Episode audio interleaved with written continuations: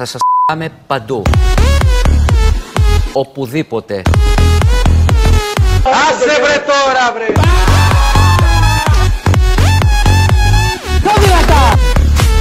Περαστικά είστε πάρικα. Κορονοϊούς! Το δεξί πόδι του αλωνεύτη όπως βλέπουμε εμείς το αριστερό του πόδι του αλωνεύτη. Ψινοφλαούνες! Ζήτω η Κύπρος. Για χαρά. Ρουφιάνοι της αστυνομίας είναι. Ντροπή των οπαδών είναι. Δειλή είναι. Δοσύλλογοι στην κατοχή ήτανε. Ρε παιδιά, κλείστε και λίγο το, εδώ πέρα το καλοριφέρ.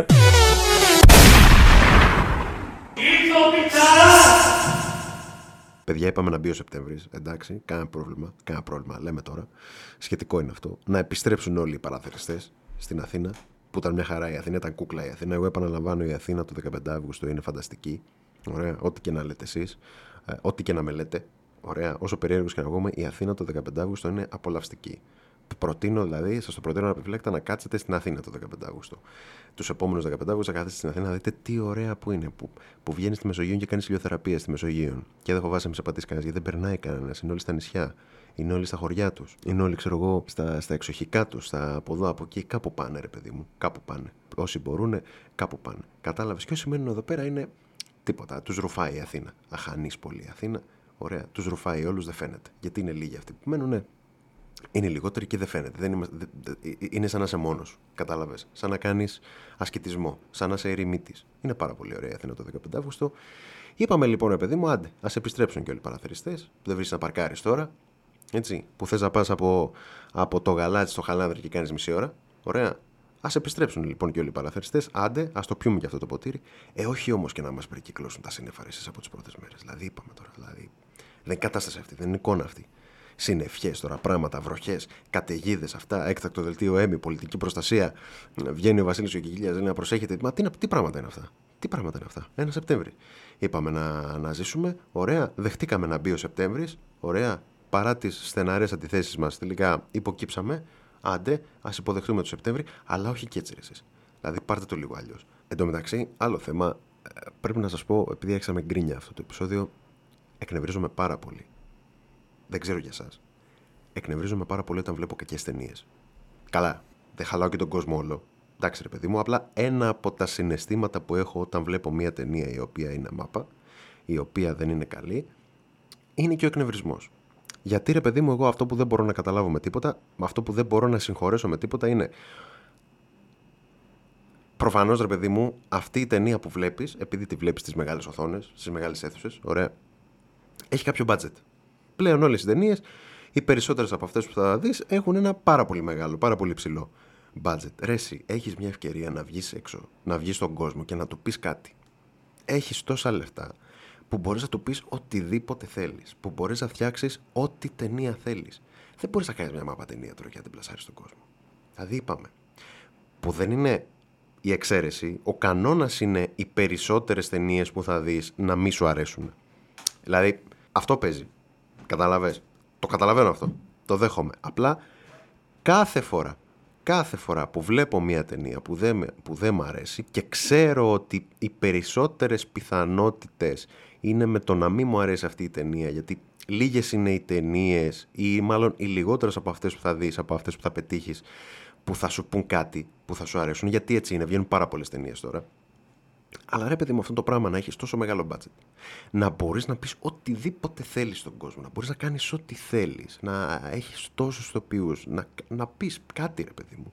Να κάνεις κάτι που θα μείνει. Να κάνεις κάτι ωραίο. Να κάνεις κάτι σημαντικό. Την πετάς στα σκουπίδια, ρε παιδί μου. Την πετάς στον κάλαθο των αχρήστων. Κατάλαβε.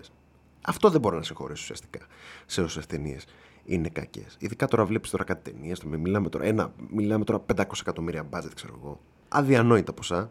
Λες και είναι ομάδα της Σαουδικής Αραβίας που θέλει να πάρει τον Εμπαπέ με 200 εκατομμύρια το χρόνο. Καταλάβατε τώρα, μπήκατε στο κλίμα και εσείς που ασχολείστε με το ποδόσφαιρο. Ε, και στο τέλος, ας πούμε, αντί να πάρει τον Εμπαπέ και αντί να μαζέψει χρέο 100.000 στο γήπεδο, παίρνει τον Παλωτέλη. Τι να το κάνεις τον Παλωτέλη. Κατάλαβες. Έτσι λοιπόν και με τις ταινίες. Δεν γίνεται ρε παιδί μου να έχεις τόσο μεγάλο μπάζι και να βγάζεις μια μπουρδα στο τέλος στον κόσμο. Και έχουμε μιλήσει και για μπουρδε εδώ σε αυτήν εδώ την εκπομπή, έτσι. Δηλαδή, έχουμε πει ρε παιδί μου. Δεν έχουμε, δεν, δεν έχουμε φανεί, δεν έχουμε φερθεί τόσο ευγενικά σε κάποιους ηθοποιούς που κάνουν κακές επιλογές. Εάν με εννοείτε, εάν είστε ακροατές, καταλαβαίνετε για ποιον λέω, ας πούμε. Και είναι ένας μόνο από τους πάρα πολλούς. Και ναι, κυρία μου, υπάρχουν αντικειμενικά κακέ ταινίες. Που είναι, λες, ναι, είναι υποκειμενικό. Σε μένα μου άρεσε, σε σένα μπορεί να μην σου αρέσει, δεν πειράζει. Συμφωνώ ότι δεν πειράζει. Και συμφωνώ ότι είναι υποκειμενικό. Μέχρι ένα σημείο όμως. Ή μάλλον από ένα σημείο και μετά. Γιατί υπάρχουν αντικειμενικά κακές ταινίες. Υπάρχουν αντικειμενικά κριτήρια. Τα οποία ρυθμίζουν ή μάλλον αποφασίζουν το αν μια ταινία είναι κα- καλή ή όχι. Μπορείς να πεις αν μια ταινία είναι καλή ή κακή. Τώρα, αν σου αρέσει ή όχι, είναι ένα άλλο θέμα. Αλλά αντικειμενικά υπάρχουν κακές ταινίες. Τι να κάνουμε τώρα. Να το αρνηθούμε. Επειδή θες εσύ, επειδή σου άρεσε η ταινία. Δηλαδή, εγώ φταίω επειδή έχεις τόσο χαμηλά στάνταρ και σου άρεσε αυτή η ταινία που ήταν μάπα. Εγώ φταίω. Ανέβασε λίγο τα στάνταρ σου και θα με καταλάβεις. Πρόσφατα διάβασα, από εκεί θέλω να ξεκινήσω και να πιάσω το θέμα μας, ότι πάρα πολλά ζευγάρια, ρε παιδί μου, χώρισαν. Ωραία, έφτασαν, ρε παιδί μου, στο τέρμα, ότι δεν πάει άλλο, ας πούμε, με το που είδαν την Barbie είτε χωριστά είτε μαζί. Δηλαδή είναι ένα ζευγάρι, είτε αποφάσισε να πάει μαζί να δει την Barbie, είτε το είδε, ας πούμε, η σύντροφος, συνήθως η σύντροφος. Μόνη της και μετά πήρε την απόφαση ότι δεν πάει άλλο, πρέπει να χωρίσουμε. Και αυτό ρε παιδί μου ε, συνέβη διότι η ταινία θεωρείται ότι, πώς να σου το πω τώρα, ε, προάγει το φεμινισμό. Έτσι. Καταπολεμά την πατριαρχία, περνά πάρα πολύ ωραία μηνύματα. Ωραία, έτσι θεωρείται. Και έτσι το αντιλήφθηκαν και πάρα πολλά. Ε, πάρα πολλές κοπέλες από αυτές που πήγαν και είδαν την ταινία και αποφάσισαν ότι με το που είδαν την ταινία, ρε παιδί μου, κατάλαβαν μάλλον ότι ωραία, ο σύντροφός τους δεν κάνει. Δεν είναι αυτός που πρέπει να είναι. Ωραία, είναι τοξικός, είναι ναρκισιστής, ωραία, υπερβολικά αλαζόνας, υπερβολικά κτητικός, ωραία, και αποφάσισαν ότι δεν πάει άλλο. Και αυτό θεωρήθηκε ως μια τεράστια επιτυχία της Barbie, η οποία έτσι κι αλλιώς, σύμφωνα με πάρα πολλούς, είναι η ταινία, ρε παιδί μου, η οποία πάει κόντρα στο κατεστημένο. Καταλάβες, στο πατριαρχικό κατεστημένο και στο κατεστημένο, ας πούμε, αυτής της ανδρικής ηγεμονίας. Καταλάβατε; Θεωρήθηκε λοιπόν μια γροθιά σε όλο αυτό. Ε, αυτή η ταινία με τη Margot Robbie και τον Ryan Gosling, η οποία μέχρι στιγμής έχει εισπράξει πάνω από 1,2 δισεκατομμύρια δολάρια. Με την Barbie θα ασχοληθούμε σήμερα, αλλά εμείς δεν θα ασχοληθούμε ούτε με το πώς καθάρισε η Margot Robbie για το ρόλο, και πάρα πολύ καλά έκανε, αν θέλετε τη γνώμη μου, ούτε με τα πατουσάκια που έχουν γίνει trend. Με τα πατουσάκια της Barbie που έχουν γίνει trend. Καλά κάνουν και έχουν γίνει trend, αλλά εμείς δεν θα ασχοληθούμε με αυτό το πράγμα. Εμείς, επειδή μου, θα ασχοληθούμε με κάτι άλλο. Θα ασχοληθούμε, ας πούμε, θα προσπαθήσουμε δηλαδή. Να δούμε αν όντως ρε παιδί μου εδράζεται κάπου όλη αυτή η ε, εκτίμηση προς την ταινία.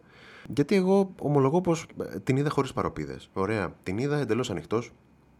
Περίμενα ότι θα με εκπλήξει ευχάριστα. Και η αλήθεια είναι ότι την περίμενα χειρότερη.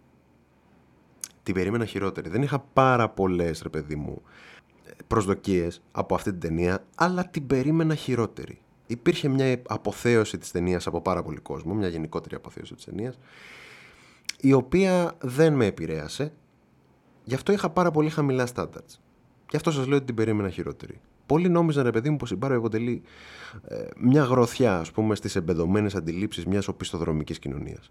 Βλέποντας αυτή την ταινία εντελώς αντικειμενικά, ρε παιδί μου, και προσπαθώντας, ας πούμε, να μπει σε αυτή τη λογική, OK. Okay. Η αλήθεια είναι ότι καταλαβαίνεις ότι υπάρχει μια προσπάθεια από τη δημιουργό, από την Greta Gerwig, να όντως να το παλέψει αυτό και να περάσει, ας πούμε, κάποια μηνύματα.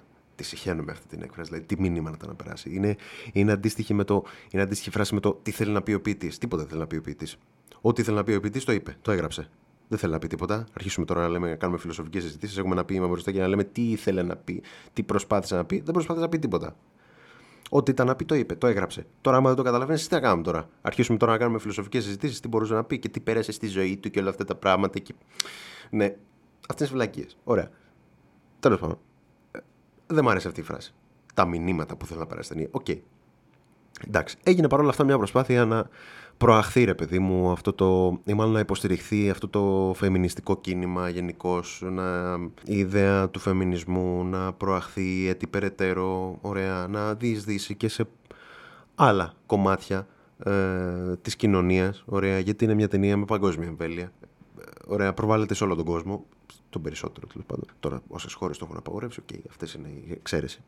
Ρε παιδί μου, θα σας δώσω ένα παράδειγμα για να δείτε περίπου πού- πού κυμαίνεται η ταινία. Δηλαδή, είναι μια σκηνή πολύ χαρακτηριστική και η οποία ξέρεις, σου κάθεται.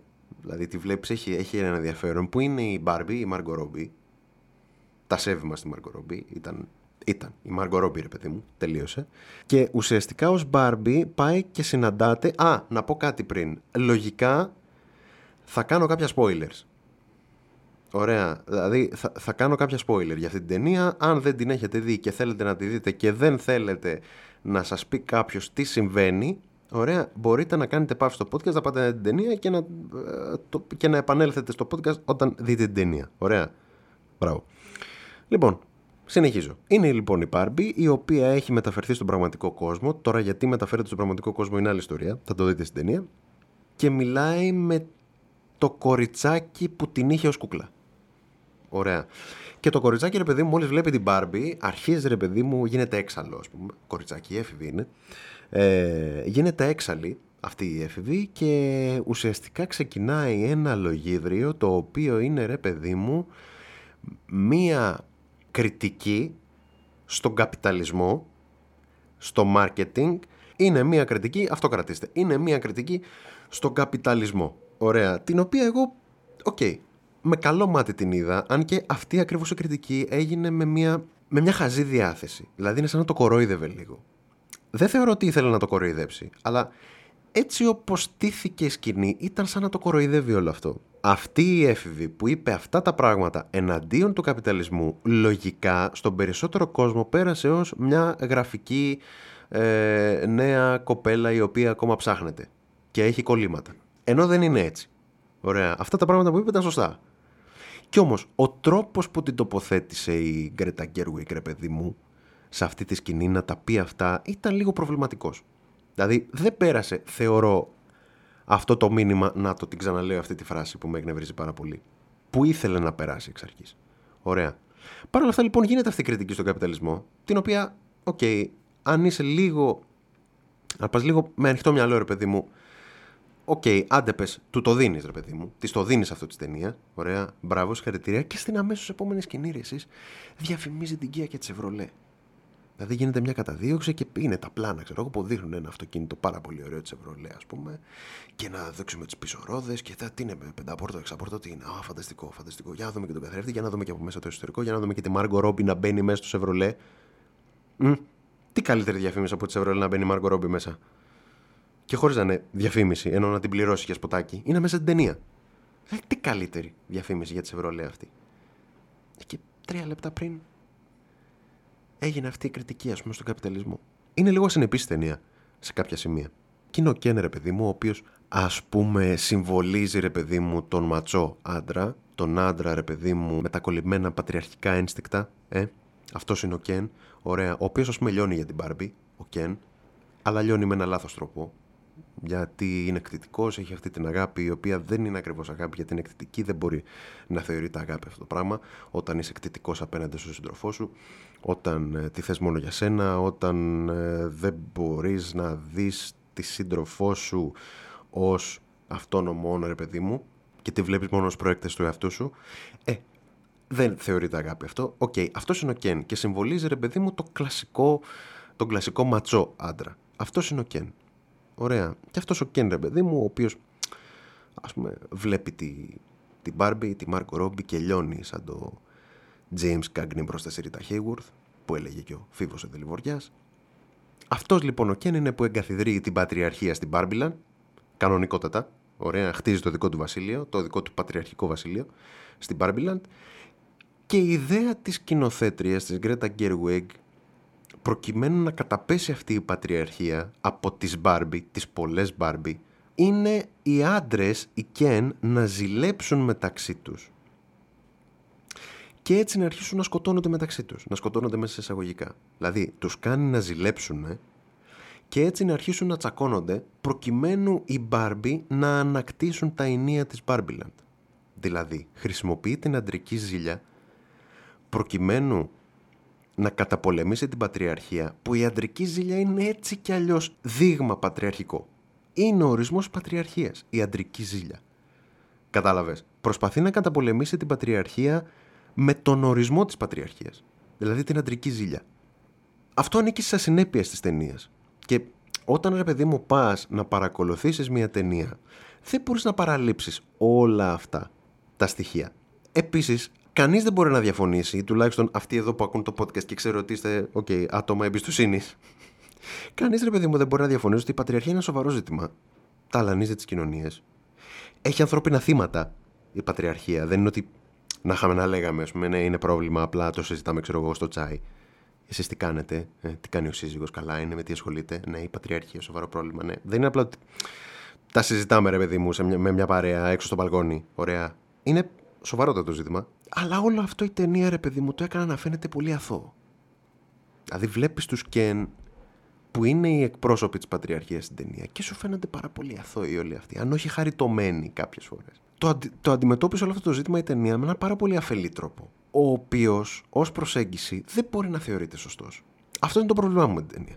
Δεν μπορεί να παραλείψει κανείς το γεγονός ότι το κεντρικό πρόσωπο στην ταινία ήταν η Μπάρμπι που έχουμε όλοι συνηθίσει να βλέπουμε.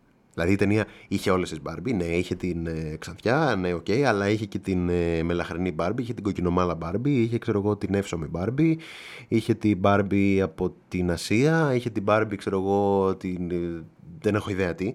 Ωραία. Είχε όλες τις Μπάρμπι, ρε παιδί μου. Ε, αλλά το κεντρικό πρόσωπο της ταινίας ήταν πάλι η Μπάρμπι που είχαμε συνηθίσει, ρε παιδί μου. Ήταν η Μάργκο Ρόμπι, ας πούμε. Η πιο όμορφη από όλες, ας πούμε. Και το έδειχνε αυτό η ταινία. Κατάλαβες. Ποτέ η ταινία δεν έβαλε την Μπάρμπι την οποία υποδίθηκε η Μάργκο Ρόμπι στην ίδια σειρά, αξιολογική σειρά, με όλες τις υπόλοιπες Μπάρμπι. Πάντα αυτή η Μπάρμπι ήταν πάνω από όλες τις άλλες. Ε, αυτό και πάλι δεν εξυπηρετεί την ανάδειξη της ισότητας, ας πούμε, μεταξύ των ανθρώπων, μεταξύ των γυναικών, ας πούμε. Εξακολουθείς να περνάς το πρότυπο της πολύ συγκεκριμένης ομορφιάς. Ακόμα και μέσα από αυτή την ταινία που υποτίθεται πως την έχεις κάνει για ακριβώς τον αντίθετο λόγο.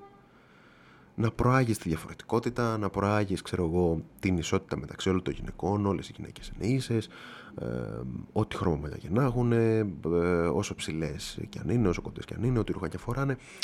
Αυτό στην ταινία δεν φαίνεται. Πάλι η Μάργκο Ρόμπι, ρε παιδί μου, είναι η Μάργκο Ρόμπι, είναι η Μπάρμπι που έχουμε συνηθίσει όλοι. Αυτή είναι η ηρωίδα αυτή είναι ο κεντρικός χαρακτήρας.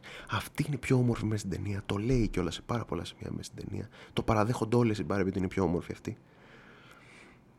Ε, όλα αυτά είναι ανακολουθίες. Κατάλαβε. Εκεί που καταλήγω εγώ είναι ότι η Μπάρμπι, ό,τι μηνύματα κι αν πέρασε, την ξαναχρησιμοποιώ αυτή την έκφραση, για την οικονομία της συζήτησης περισσότερο, το έκανα με έναν πάρα πολύ αφελή τρόπο. Με έναν τρόπο απλοϊκό, πάρα πολύ απλοϊκό, πολύ παιδικό, αν θέλετε. Αυτό δεν μπορούσα. μάλλον αυτό δεν μου άρεσε στην ταινία.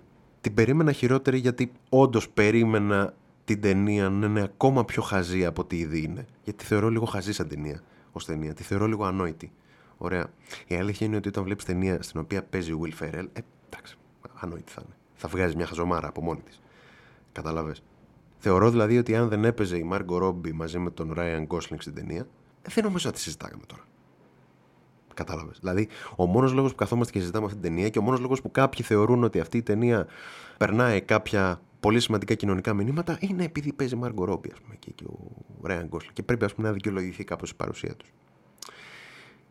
Εγώ τη θεωρώ αποτυχία ω ταινία, γιατί όταν έχει δημιουργηθεί ένα τέτοιο hype, όταν έχει εισπράξει 1,2 δισεκατομμύρια δολάρια, περιμένω ρε εσύ να. Περιμένω να μου πει κάτι διαφορετικό. Περιμένω να μου δείξει κάτι διαφορετικό. Κύριε Νόλαν, δείξε μας κάτι που λέμε. Δεν τον έχω δει ακόμα. Τον Oppenheimer του Νόλαν. Κύριε Σιάμαλαν, δείξε μας κάτι. Ξέρεις, δηλαδή, πας στον κινηματογράφο, ρε παιδί μου, λες κυρία Γκέργουικ, δείξε μας κάτι. Ε, δεν μας έδειξε κάτι, κυρία Γκέργουικ. Τι να κάνουμε τώρα. Ήταν πάρα πολύ απλοϊκά όλα αυτά. Όλος, όλο αυτό το σύμπαν που έφτιαξε ήταν απλά για να βγει μια ταινία Barbie. Αυτή είναι η γνώμη μου. Και να εκμεταλλευτεί ας πούμε η παραγωγή, η ολόκληρη παραγωγή, τη Μάργκο Ρόμπι, την οποία νομίζω δεν εκμεταλλεύτηκε στο έπακρο. Δηλαδή η ταινία κερδισμένη βγήκε. Απλά όλα αυτά τα μηνύματα που υποτίθεται πως περνάει, ε, δεν είναι ότι τα περνάει κιόλας. Έχει πάρα πολλές ανακολουθίες η ταινία. Κατάλαβες; Πολύ απλοϊκά όλα αυτά τα μηνύματα. Βέβαια, όπως είπε και ο Γιώργος Ομπόκρης, εντάξει, απλοϊκά μηνύματα, ναι, αλλά τι βλέπεις το επίπεδο να είναι γενικά υψηλό γύρω. Δεν πειράζει, ας περνάει και αυτά τα απλοϊκά μηνύματα. Οκ. Εσύ νομίζεις ότι γύρω-γύρω όλοι είναι, ξέρω εγώ, έχουν IQ 160. Δηλαδή είναι, ρε παιδί μου, είναι μπηγμένοι μέσα στον κινηματογράφο και στην τέχνη, ωραία, και θα τους πειράξει, ας πούμε, το απλοϊκό νόημα της Barbie. Δεν πειράζει, ρε παιδί μου, πάρ' το όπως είναι. Οκ. Σε ένα σημείο συμφωνώ. Οκ. Εντάξει. Δεν είναι ρε παιδί μου ότι είχαμε. Ότι ρε παιδί μου αυτοί που πήγαν να δουν την Barbie. Οι περισσότεροι δηλαδή από αυτούς όροι κιόλας. Έτσι δεν, τους- δεν θέλω να τους βάλω όλους στο ίδιο ε, καλάθι. Ήταν ρε, είχαν συνηθίσει ας πούμε με. Ε, ξέρω εγώ υψηλά, υψηλέ, υψηλούς στάνταρ ταινίες.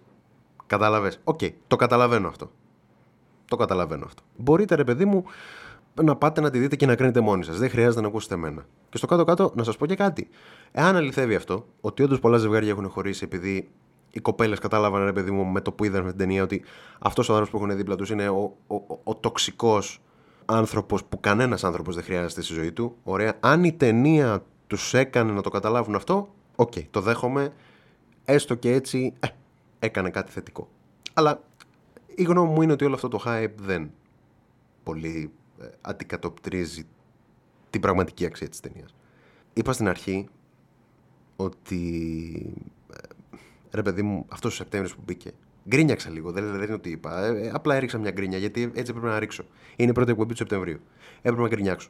Κατάλαβες. Οπότε γκρίνιαξα στην αρχή για το Σεπτέμβρη και τις βροχές που φέρνει, για τα σύννεφα και όλα αυτά τα πράγματα. Την ίδια στιγμή, βέβαια, υπάρχουν περιοχές στη χώρα οι οποίες χρειάζονται το νερό της βροχής περισσότερο από οτιδήποτε άλλο. Στη Δαδιά μέχρι στιγμής έχουν καεί 133.000 στρέμματα. Είναι σαν να ξεκίνησε, από, είναι σαν να ξεκίνησε η φωτιά για να καταλάβετε την έκταση, το λέω, από τη Θεσσαλονίκη και να φτάσει στις αίρε. Τώρα μιλάμε για 80 χιλιόμετρα απόσταση. Η φωτιά κάλυψε 80 χιλιόμετρα απόσταση και ακόμα καίει για 16η, 17η μέρα, 18η, δεν ξέρω πότε ακούτε αυτό το επεισόδιο. Για να καταλάβετε λίγο το μέγεθος αυτής της οικολογικής καταστροφής στη Δαδιά, στο Εθνικό Πάρκο Δαδιάς έχουν καταγραφεί ε, 13 είδη αμφιβίων, 29 είδη ερπετών, 60 με 65 είδη θηλαστικών, 104 είδη πεταλούδων, 400 είδη χλωρίδας. Είναι ένα από τα λίγα καταφύγια, διαβάζω, σπάνιων αρπακτικών πουλιών σε όλη την Ευρώπη. Εδώ βρίσκεται και αναπαράγεται ο μοναδικός πληθυσμός μαυρόγυπα στα Βαλκάνια. Δεν πρόκειται για μεταναστευτικό, αλλά για μόνιμο πληθυσμό που ζει εκεί. Μιλάμε για μια κοιτίδα, μια πηγή οξυγόνου μοναδική που δεν μπορείς να βρεις πουθενά αλλού, δεν μπορεί να αναπληρωθεί ποτέ το Εθνικό Πάρκο Δαδιάς, το Εθνικό Πάρκο πλέον δεν είναι Εθνικό Πάρκο, ποτέ η Δαδιά δεν θα ξαναείνε όπως ήταν πριν, ποτέ δεν θα ξαναδούμε το δάσος της Δαδιάς όπως ήταν πριν. Μιλάμε, μιλάμε για μια καταστροφή ανυπολόγιστη, άνευ προηγουμένου, που επηρεάζει άμεσα τις ζωές μας, τις δικές μας ζωές, όσο μακριά και αν θέλουν να το κάνουν να φανεί τα κανάλια, ωραία, και τα μέσα μαζικής ενημέρωσης, παύλα εξημέρωσης, παύλα εξαπάτησης, δεν ξέρω πώς θα τα πω. Και τα λες όλα αυτά ρε παιδί μου σε κάποιον από αυτούς που λαμβάνουν τις αποφάσεις και βρίσκονται στη θέση εξουσίας και η απάντηση είναι έλα μωρέ κλάει το, εντάξει. Για δες γυαλίζω. Γυαλίζω ρε παιδί μου, αυτό με ενδιαφέρει τώρα. Για, γυαλίζω, με παίρνει τώρα η κάμερα εμένα. Γυαλίζω. Για πες μου σε παρακαλώ. Το τελευταίο βίντεο που ανέβα στο TikTok, το είδες; Αυτή είναι η απάντηση. Σε όλα αυτά τα οποία ανέφερα μόλις. Οπότε, γι' αυτό σας λέω, δεν βαριέστε. Ας βρέξεις και λίγο. Μπας και σωθούμε. Να είστε καλά.